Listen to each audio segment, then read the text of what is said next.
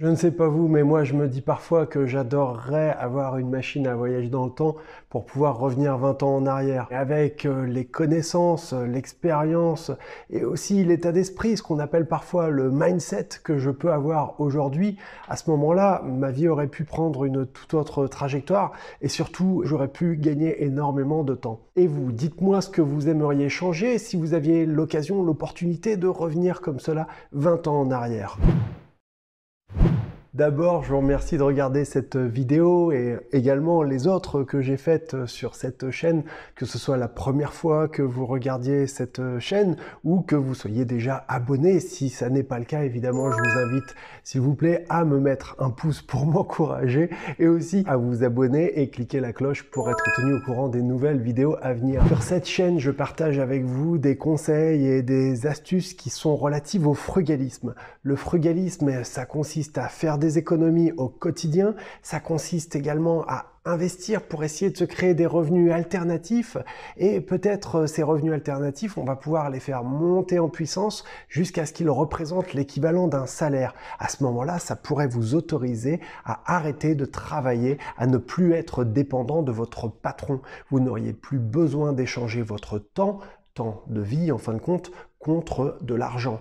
Parce que pour moi, c'est quelque chose qui est extrêmement important, c'est de prendre en compte le fait que notre temps est probablement une des choses les plus limitées que l'on a, évidemment, puisqu'il ne repassera jamais deux fois.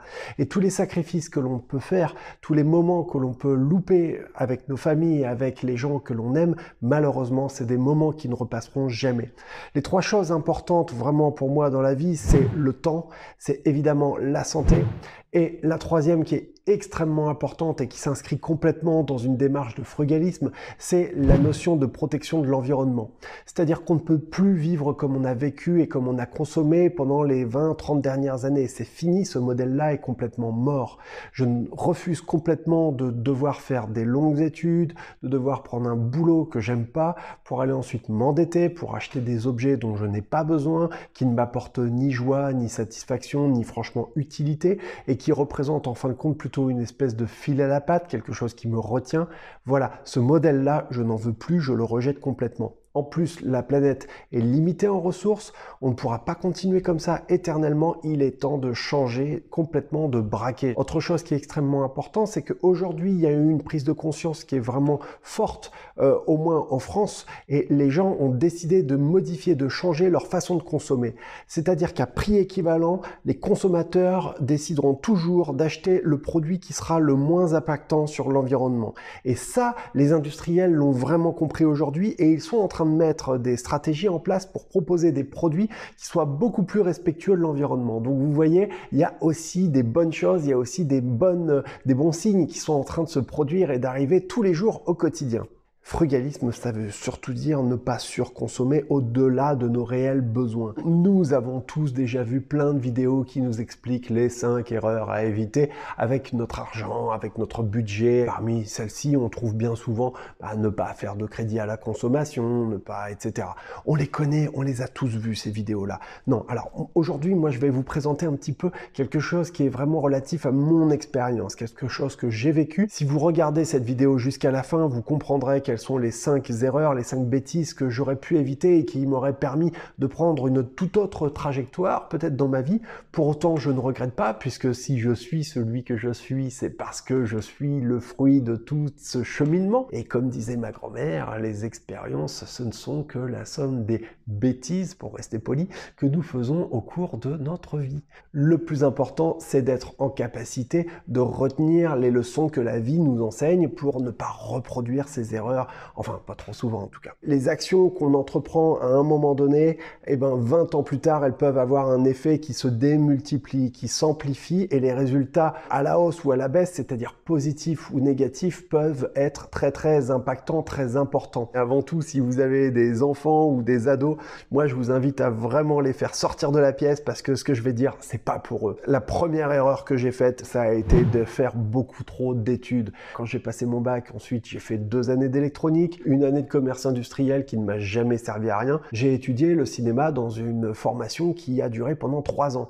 Six longues années d'études pendant lesquelles j'ai galéré, pendant lesquelles ça a été vraiment difficile parce que j'étais pas un bon élève, j'étais un élève moyen, donc pour avoir des notes correctes, il fallait que je travaille énormément et c'était vraiment, je souffrais énormément. Eh ben, je vais vous dire, à la sortie de ce truc-là, qu'est-ce qui m'a attendu Le chômage. C'est d'ailleurs grâce à ça, au fond, que j'ai appris à mettre en place un certain nombre de techniques frugalistes, simplement par nécessité, parce qu'il fallait que je puisse arriver à m'en sortir. Si j'avais commencé beaucoup plus jeune, eh ben, j'aurais pu commencer à investir plus tôt également, et puis à pouvoir bénéficier, à avoir une sorte de retour sur investissement beaucoup plus rapide, et puis, bah, voilà, également avec l'effet boule de neige, ça aurait pu vraiment accélérer les choses. Et c'est très, très, très important d'arriver à trouver des qui soient incluantes et qui nous permettent rapidement, qui permettent aux jeunes rapidement d'arriver à avoir de l'expérience. La deuxième erreur que j'ai faite quand j'avais 20 ans, c'est que je fumais des cigarettes et ça, ça me coûtait un bras. Je m'en rendais pas compte parce que évidemment les paquets étaient quand même vachement moins chers qu'aujourd'hui à l'époque. Pour moi, c'était une manière de m'intégrer, c'était une manière peut-être d'être plus cool, c'était une manière peut-être d'être aussi celui que je n'étais pas au fond. Et à cause de ça, ben j'ai quand même dépensé beaucoup d'argent. Je l'ai expliqué dans une vidéo que je vous mets en lien quelque part ici ou là. En arrêtant de fumer, j'ai quand même réussi à économiser sur à peu près 6 ans un peu plus de 17 000 euros. Imaginez ces 17 000 euros si j'avais réussi à les investir il y a une quinzaine d'années. Imaginez les résultats spectaculaires que ça aurait pu avoir aujourd'hui. Si vous voulez vraiment arriver à vous engager dans la voie du frugalisme et de l'indépendance financière, euh, la clope, ça n'a pas de place dans ce process. Il va falloir, si vous fumez, stopper. Moi, je vous le conseille. En plus, pour la santé, bah, j'en parle même pas. Ça va vous sauver, ça va vous changer la vie. La troisième erreur que j'ai faite, c'était de ne pas traquer exactement mes dépenses et de ne pas tenir un budget précis. C'est-à-dire qu'en fait, pour moi, je faisais attention à mes dépenses. Je ne dépensais pas dans des bêtises, enfin, du moins, je le pensais. Et en même temps, je faisais attention à toujours garder de l'argent sur mon compte bancaire, de manière à ne pas être en négatif. Quand vous recevez votre salaire, votre pension, votre chômage, votre RSA, que sais-je, l'important c'est d'arriver à vous payer en premier, c'est-à-dire à verser au minimum 10% de la somme que vous recevez vers un compte épargne. Que ce soit une grosse ou une petite somme, c'est hyper important de le faire de manière automatique pour que vous n'ayez pas à y penser.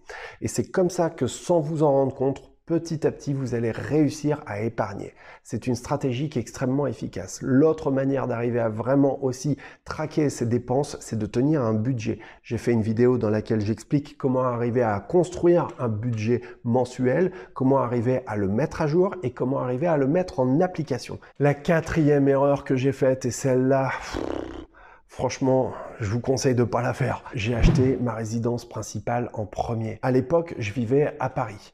Je vivais dans un appartement qui faisait 25 mètres carrés. C'est pas grand chose, c'est pas terrible, mais vous le savez, si vous êtes parisien, 25 mètres carrés à Paris, c'est quand même quelque chose qui est vachement cool. L'immeuble était infesté de souris et les propriétaires ne voulaient pas faire les travaux de rénovation. Le syndic faisait semblant de pas entendre mes demandes. La mairie de Paris elle-même n'avait rien fait parce que j'avais fait une demande pour qu'elle et qu'elle fasse en sorte de forcer le syndic à mettre en place le nécessaire. Et ben même ça, c'était resté lettre morte. Donc, un jour, je suis allé à ma banque pour une visite de routine. Euh, voilà, voir un petit peu si je pouvais euh, faire quelque chose avec les trois sous que j'avais de côté. La banquière me dit oh, monsieur, pourquoi vous n'achetez pas un appartement et là, je... et là, je me suis dit hmm, c'est vrai que ce serait une bonne idée. À ce moment-là, je pourrais devenir propriétaire. La réalité, c'est que bah, finalement, j'avais pas des revenus si énormes que ça, donc je pouvais pas me permettre de me payer n'importe quoi. Et du coup, j'avais acheté un appartement qui était à Saint-Denis. J'avais voulu le rénover parce qu'il était dans un état qui était quand même assez euh, vieux, on va dire. Et je me suis dit un peu la fleur au fusil, ouais ouais, il n'y a pas de problème, euh, je vais y arriver. Ça, ne le faites pas. Si vous ne savez pas faire, apprenez. Voilà, ça c'est un conseil que je peux vous donner en immobilier, en rénovation, en investissement, en banque, en tout ce que vous voulez quand on sait pas avant de faire, on apprend parce que si on essaye de faire sans savoir, on va faire que des conneries, ça va vous coûter cher, vous allez perdre du temps. C'est le combo. Je sais pas comment on peut arriver à concentrer plus de bêtises dans la même euh, action quoi. Parce que non seulement j'ai acheté ma résidence résidence principale, donc du coup, c'était bloquant pour moi ensuite arriver à faire des, investissements, puisque bah, j'étais déjà endetté à 33%, et puis j'avais pas des gros revenus, donc euh, bah, vous imaginez un peu la catastrophe. Dosio, j'ai acheté dans un quartier qui était un peu un bof-bof, et j'ai fait énormément de rénovation pour le rendre vraiment au top, parquet en chaîne, cuisine équipée, salle de bain, la chambre, j'ai tout refait. Bon, j'ai mis un faux plafond avec de la laine de verre, j'ai mis des spots un peu partout. Pour moi, je voulais vraiment que ce soit le truc euh, le plus beau, je resterai toute ma vie dedans. Quelques années plus tard, je me suis dit que franchement, c'était pas le truc qui était euh, adapté à ce que je voulais faire et j'ai voulu m'en séparer. Seulement, je me suis rendu compte que j'étais complètement décalé par rapport au quartier et que tous les travaux que j'avais pu faire, c'est-à-dire les investissements que j'avais fait de ma poche, eh ben, je pourrais pas avoir un retour sur investissement puisque considérant la différence entre la qualité de l'appartement et le quartier, ben, je ne pourrais pas en tirer de réels bénéfices. Il faut, si vous investissez, être cohérent par rapport à votre quartier. Si vous investissez dans un quartier qui est haut de gamme, à ce moment-là, vous pourriez vous permettre de faire une rénovation haut de gamme pour arriver à être en, corrélation, j'ai envie de dire, entre le lieu et le bien.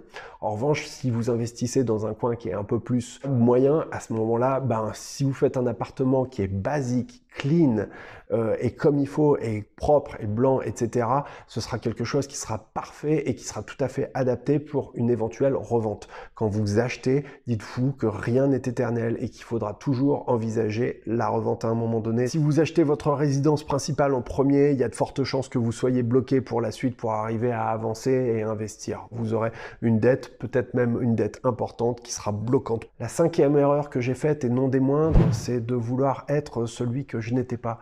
Euh, c'est-à-dire que quand j'avais entre 20, 23, 25 ans, j'aimais bien sortir en boîte. Enfin, j'aimais bien. En vérité, non, j'aimais pas du tout.